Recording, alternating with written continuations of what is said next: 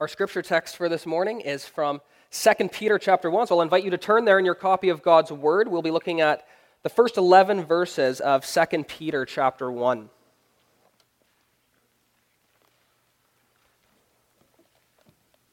We'll be reading uh, through verse 15, um, though the specific passage we're looking at is 1 to 11. God's Word reads Simeon Peter, a servant and apostle of Jesus Christ, to those who have obtained a faith of equal standing with ours by the righteousness of our God and Savior, Jesus Christ. May grace and peace be multiplied to you in the knowledge of God and of Jesus our Lord. His divine power has granted to us all things that pertain to life and godliness through the knowledge of him who called us to his own glory and excellence, by which he has granted to us his precious and very great promises, so that through them you may become partakers of the divine nature, having escaped from the corruption that is in the world because of sinful desire. For this very reason, make every effort to supplement your faith with virtue and virtue with knowledge, and knowledge with self control, and self control with steadfastness, and steadfastness with godliness, and godliness with brotherly affection, and brotherly affection with love. For if these qualities are yours and are increasing, they keep you from being ineffective or unfruitful in the knowledge of our Lord Jesus Christ.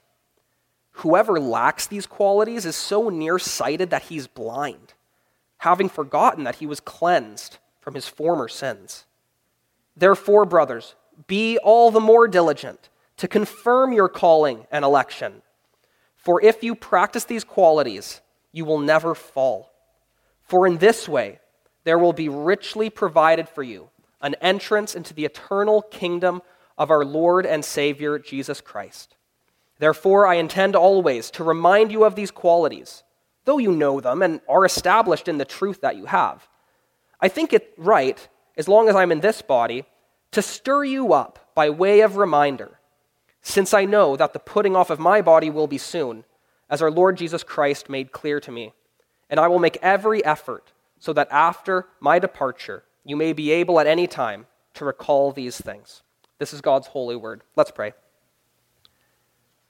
Heavenly Father, make your word to come alive in us, that we would see Christ through it, and that we would see what it is you call us to do, how you would have us live and please you. Would the way we give our attention to your word show honor to the Son, for whose sake we pray. Amen.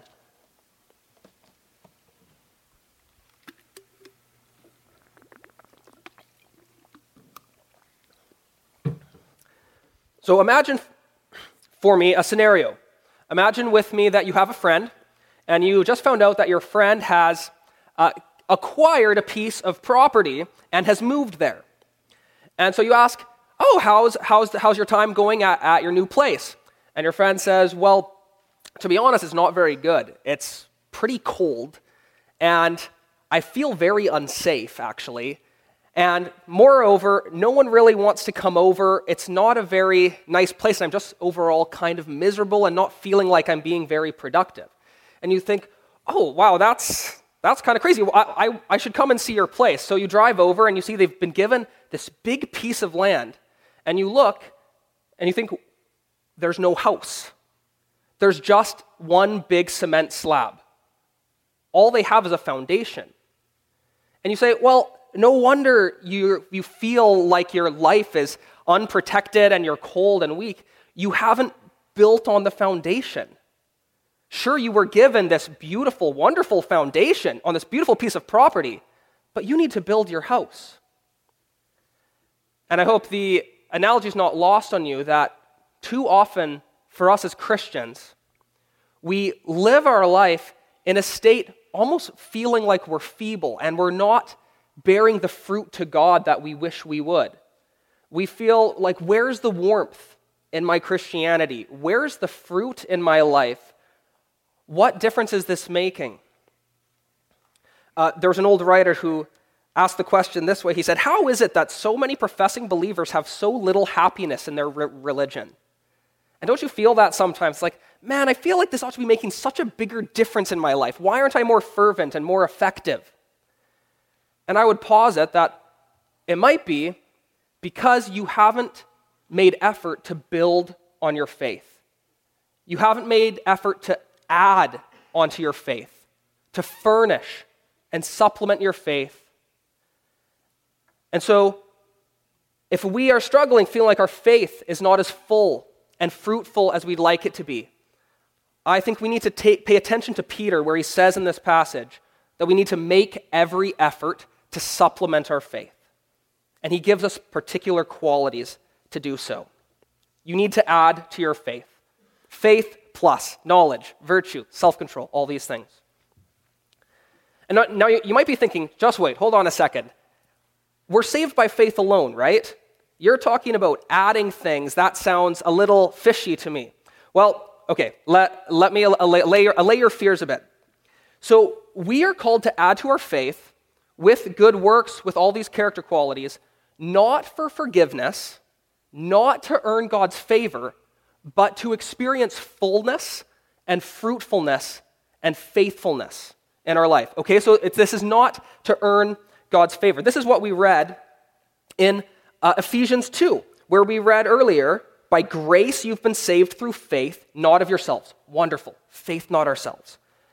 It's the gift of God, not of works, lest anyone should boast. Okay, so our foundation of standing before God, it's not something we could have constructed because then we'd be able to boast about it. And that would mean we get the glory and not God, right?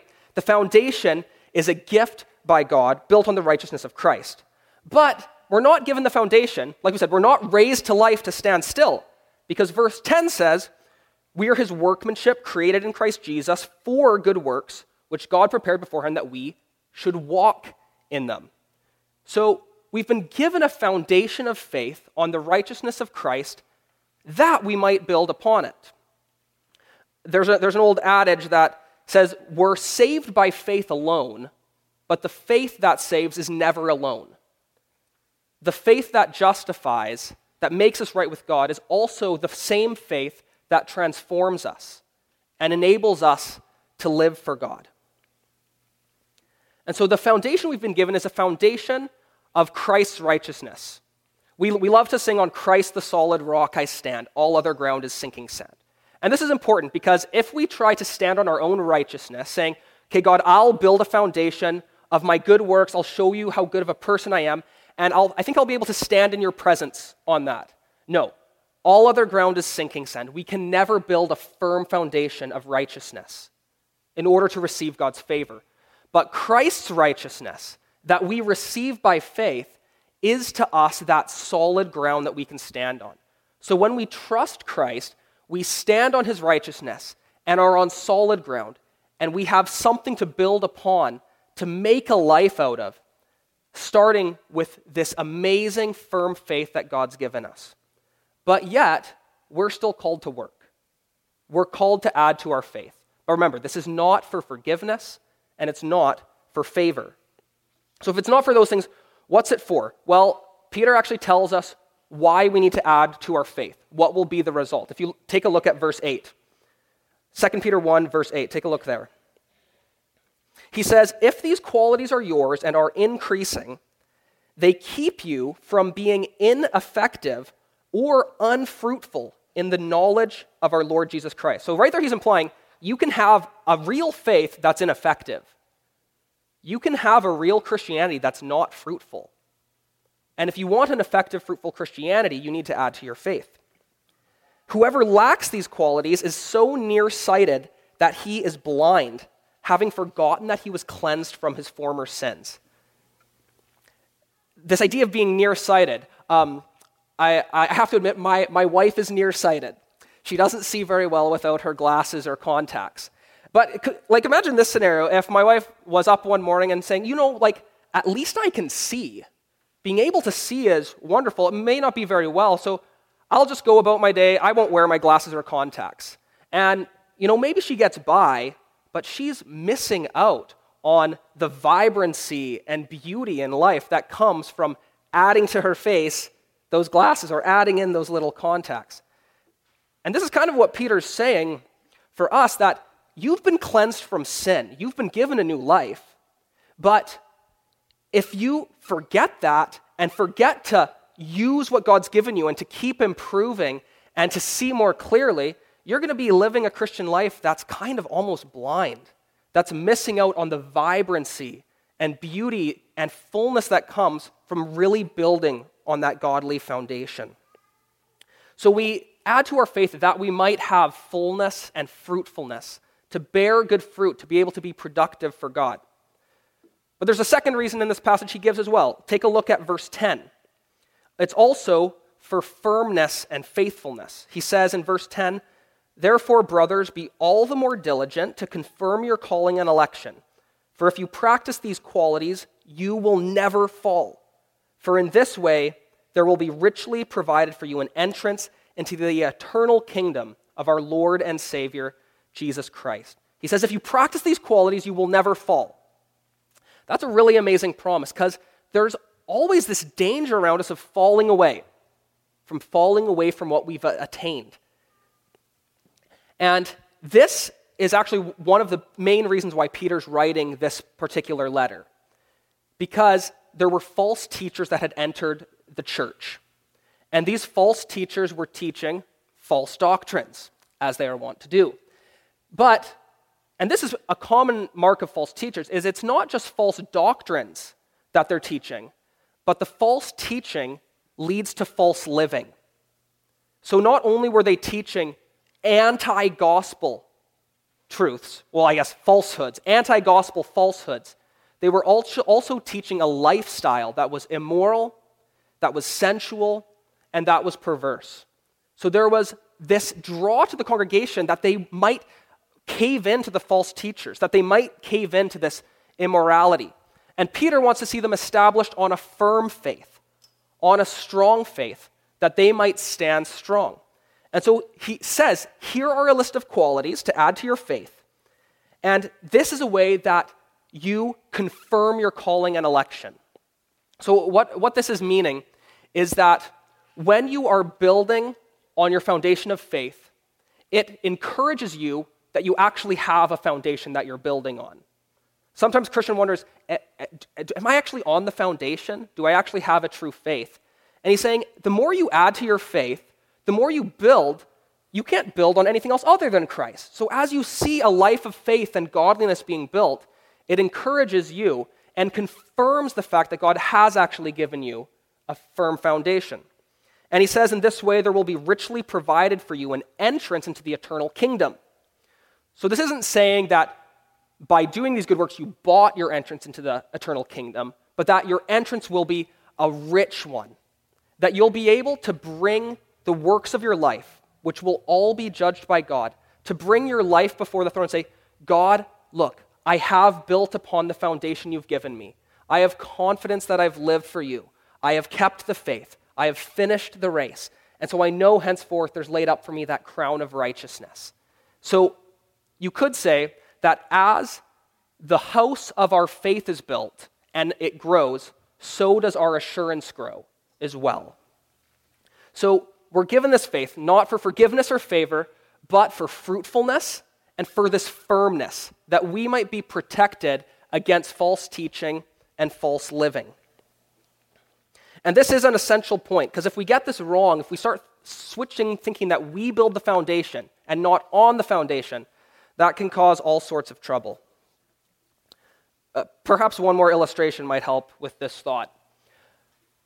Uh, it's pretty common if you're a, a up and coming violinist. Um, my, my cousin's kind of in the music business, and he's friends with this good violinist named Greg.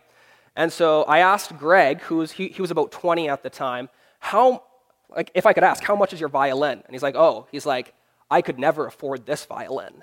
It's hundreds of thousands of dollars. I was like, wow. And this is a common thing for, because good violins are so expensive, they can never be purchased, but are always given as a gift from a master to a student. And how silly would it be if Greg took that violin and said, wow, this is so valuable, I should like keep it on a display case and just be thankful that I received such a wonderful gift. No, this gift isn't given to sit back, but that he might play and create beautiful music that he and others can both enjoy. And this is why God's given us a faith, not just so we can be glad, wow, I have such a firm a foundation, the saints of the Lord.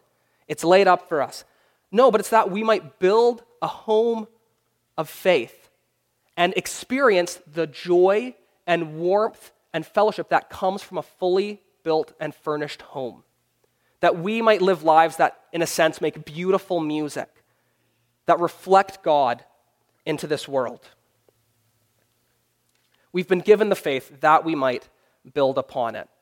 And what is this beauty we're seeking? What is the goal? Right? You're thinking, yeah, that sounds good. I want a beautiful life, but what's, what's the particular mark we're aiming at? Well, the goal is given us in our passage, and it is simply growing more and more to look like Jesus, growing in conformity to Christ's image.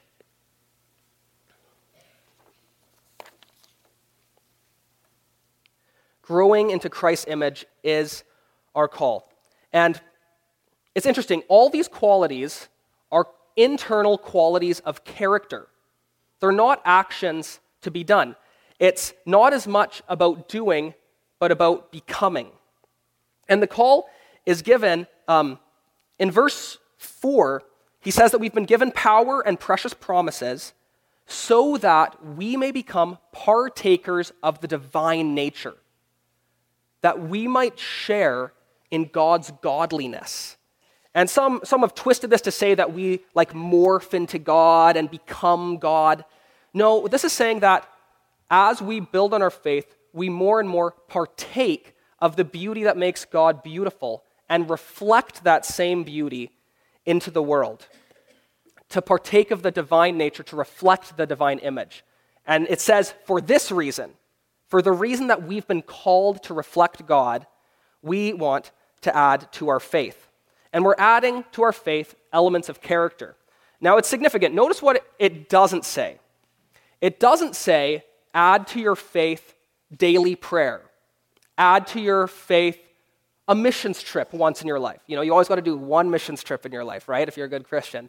It, it doesn't say, add to your faith fasting once a year or professing your faith in this or that way. Because do you know what religion that is? That's Islam.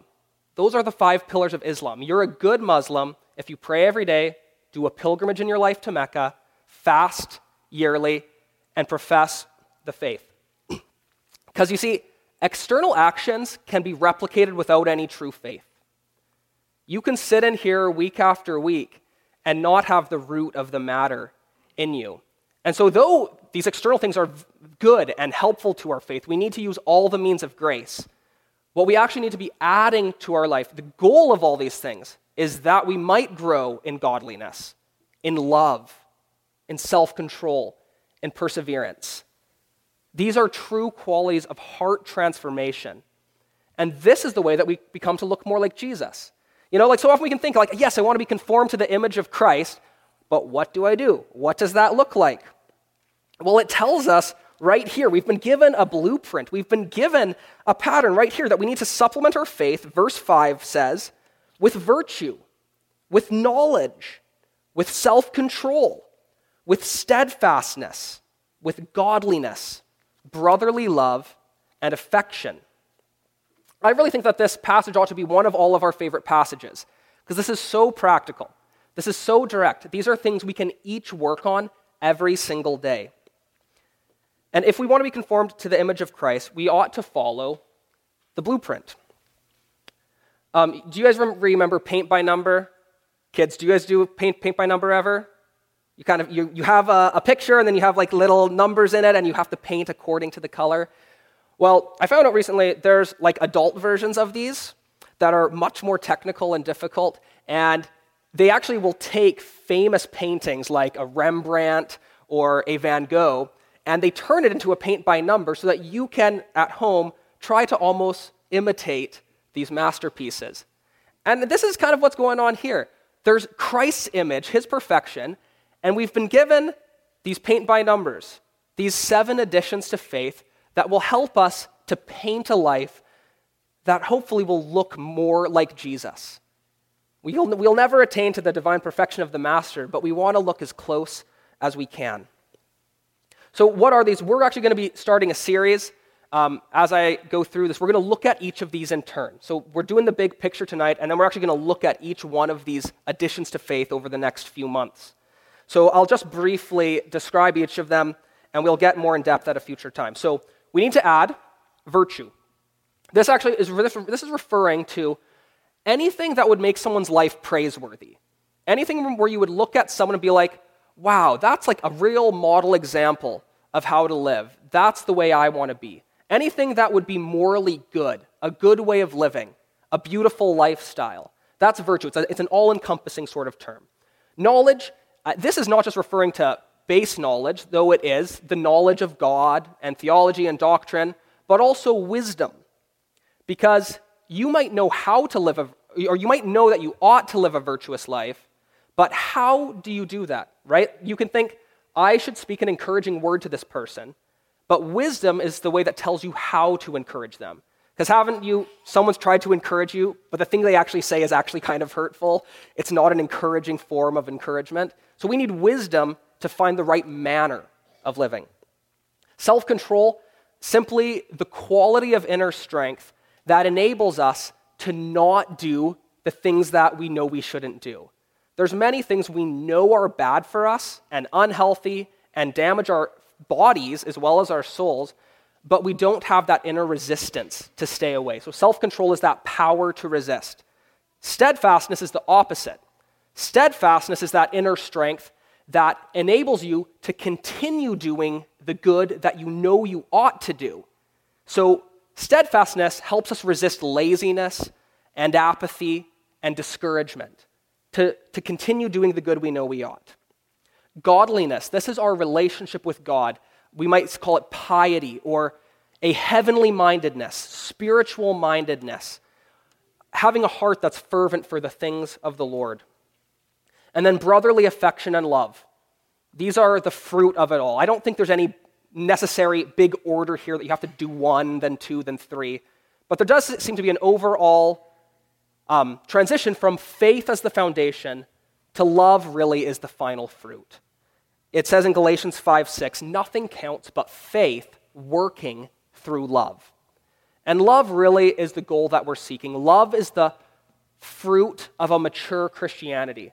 To, that we would be people that overflow in brotherly affection and love for others. That's a wonderful aim. That would be something to shoot for. And maybe we can focus, we can get our lives together enough as we control ourselves, as we persevere in what's good, that we would have an overflowing love that we'd be able to spend ourselves serving others. So we've been given the blueprint. We should focus on these qualities. And we have the qualities, but there's one other secret ingredient. Okay, so this is, uh, I think, perhaps the key insight of this passage is what is the secret ingredient that's going to make all this happen, that's going to make all these efforts be successful. The secret ingredient is spude. Spude. I, I just like saying it, spude. Uh, it's, the, it's the Greek word that Peter uses here when he says, make every effort to supplement your faith. Effort. So the Greek word there is spude. And it's just, you can say it once you go home. Just say it all day long. Spude, spude, spude. And uh, effort, effort. We, we forget about this a lot of the time, and we slip into thinking that if we're just sitting here, we'll just grow into spiritually mature Christians just by osmosis. If we just live, we're just going to get mature without even trying. That's not how it works, and that's why so often we live with so little joy in our faith, is because we're not actually putting in spude, effort, single minded devotion. This word is literally a word for haste, and it's used of people who see a destination they want to go to, and then they make haste to get there. They're determined to get there. It's a single mindedness. My, my dad probably, uh, he would have called it gumption. My dad always said, I love a kid with gumption. And I'm not even sure what it means, but I think it's something like this something like spude, gumption. And so we need to put in effort. And sometimes it'll be easy, sometimes it'll be hard. Um, you don't grow strong and healthy at the gym by standing in the gym. You actually need to put in effort to move the weights, to move on the machines. It takes effort. But here's the key. Okay, this is really important. It's not an effort of a bare willpower. It's not just to pull yourself up by your own bootstraps. Because if the goal we're seeking is inner transformation to reflect Jesus, spiritual transformation doesn't just come by human effort, but it's a work of the Spirit of God. So that means it's not just any old effort, it has to be a spirit powered effort. And this is what our passage was telling us uh, above again in verse 3. It says, His divine power has granted to us all things that pertain to life and godliness. God's power gives us everything we need for life and godliness. So if we want to build this house of faith, God's already given us all the resources. He's got us all the lumber, all the supplies, all the tools. Everything we need is found in God. And but how is this Holy Spirit power attained? The power of the Holy Spirit in, in your life is attained by prayer. You know, so we talk about, oh, I don't want to do things in my own strength, but in the strength of the Spirit. What does that actually mean? It means you're relying on the Holy Spirit's strength in prayer by asking for it. It's quite simple. We talked about this a couple weeks ago in our prayer time the Father's disposition to give the Holy Spirit to those who ask. Yes, we have the Holy Spirit definitively, but we can keep on being filled, as Ephesians 5 says. And so the power is available to us, but we need to avail ourselves of it. So, but we don't just have the power, we have promises. It says in verse 4 He's granted to us precious and great promises so that through them we may partake of the divine nature. So if the power is like the energy, the promises are like those actual, um, those actual materials. And the promises direct us. So this is not just spirit powered effort, but spirit powered and promise trusting effort. Because, you know, things get discouraging. We struggle sometimes to see the big picture. And in difficult times, we go to the promises of God in His Word and find those encouragements. And so, as you read Scripture, look for promises to trust, promises to hang on to, and those help encourage us. And Scripture directs us in how to grow in each of these areas. There's, there's even promises in this very passage that help us in this. As we looked at earlier, it says, if, you, if these qualities are yours and increasing, you will be fruitful and effective in your faith. And it says, Further, you will never fall and have a rich entrance into heaven provided. So we need to remember that as we pursue this.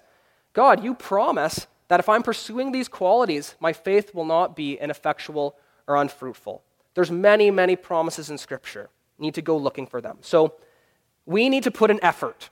We need to put an effort to build our faith according to these blueprint, recognizing that the Spirit gives us the power. The Scriptures direct us in how we do this. So we exercise a spirit powered, faith filled effort as we seek to add to our faith. And so, where does this bring us? Well, it brings us to the fact that if you believe in Christ, you've been given a foundation, a solid foundation of righteousness. And you are called to build upon that foundation, to add these seven ingredients to your faith. Not for forgiveness, not for favor, but for fullness, for fruitfulness, and for faithfulness. And the goal in all of this is not just about doing, but it's about becoming. Becoming more and more like Jesus Christ and reflecting his image in the world. And if we want this, then we do need to exercise a spirit powered, faith filled effort as we pursue this goal of reflecting God to this world. And so, as we do this, we do this all looking to Jesus, who Hebrews 12 2 says, He's the founder and He's the perfecter of our faith. Jesus is the foundation layer. Jesus' blood and righteousness alone atone for all our sins. We build upon Him. Jesus laid down His life, He died, taking sin after living the righteous life we could never live, that we might have this firm foundation to build upon. And if you don't have this foundation in your life, it's a matter of faith. It's a foundation that comes by way of faith faith that Christ has done what we could never do. In Christ alone, we can stand before the throne of God. Faith gets us onto the foundation. Christ is the foundation layer of our faith. But Christ, He didn't just die to give us the foundation, He rose to give us the Holy Spirit, that our faith might be built up to completion. He's, he's the finishing carpenter, as it were. Jesus is with us every step in the way. He says, I will finish the work that I've started in you. I will be with you always to the end of the age. So, in Christ's ascension and his session at God's right hand, he also perfects our faith, giving us the Holy Spirit for it all. And so, we build on our faith not as a dutiful burden, but knowing that it's to our joy and it's to our great and eternal benefit. Out of thanksgiving for this foundation Christ has laid, out of faith, knowing that He'll be with us as we build all the way, we can pursue building a life in Christ and a life together as Christ's body that is full, that is fruitful, and that is faithful in the midst of dark times. So let's get to work. Let's pray. Heavenly Father, this gift of faith this gift of Christ's righteousness is more than we could ever understand. You provide so richly for us. You've done so much for us. Thank you, Lord, that we are freed from having to earn salvation by works of the law, but we have everything we need, all power for life and godliness through Christ by the Spirit. And Lord, we do desire fruitful faiths. We desire to be your faithful followers and servants. And so we ask, Lord, that you will help us, that you will strengthen us with the power of your Holy Spirit, direct us according to the promises of your word, that we might truly live as image bearers of Christ, a new creation of God, reflecting your goodness, your love to the world. Lord, build us up with godliness, build us up with brotherly love and affection, build us up with steadfastness, self control, knowledge, and virtue. Lord, we desire this, and would you grant us the resolution, the commitment that we would put in the effort? Strengthen our feeble knees, help us to lift up our weak arms. And Lord, remind us that even though we will fail again and again at this, we will fail to put an effort, we will fail to build as we ought, that we have a foundation of forgiveness and favor before your throne, and we're always loved and always accepted. We pray in the name of the Lord Jesus Christ. Amen.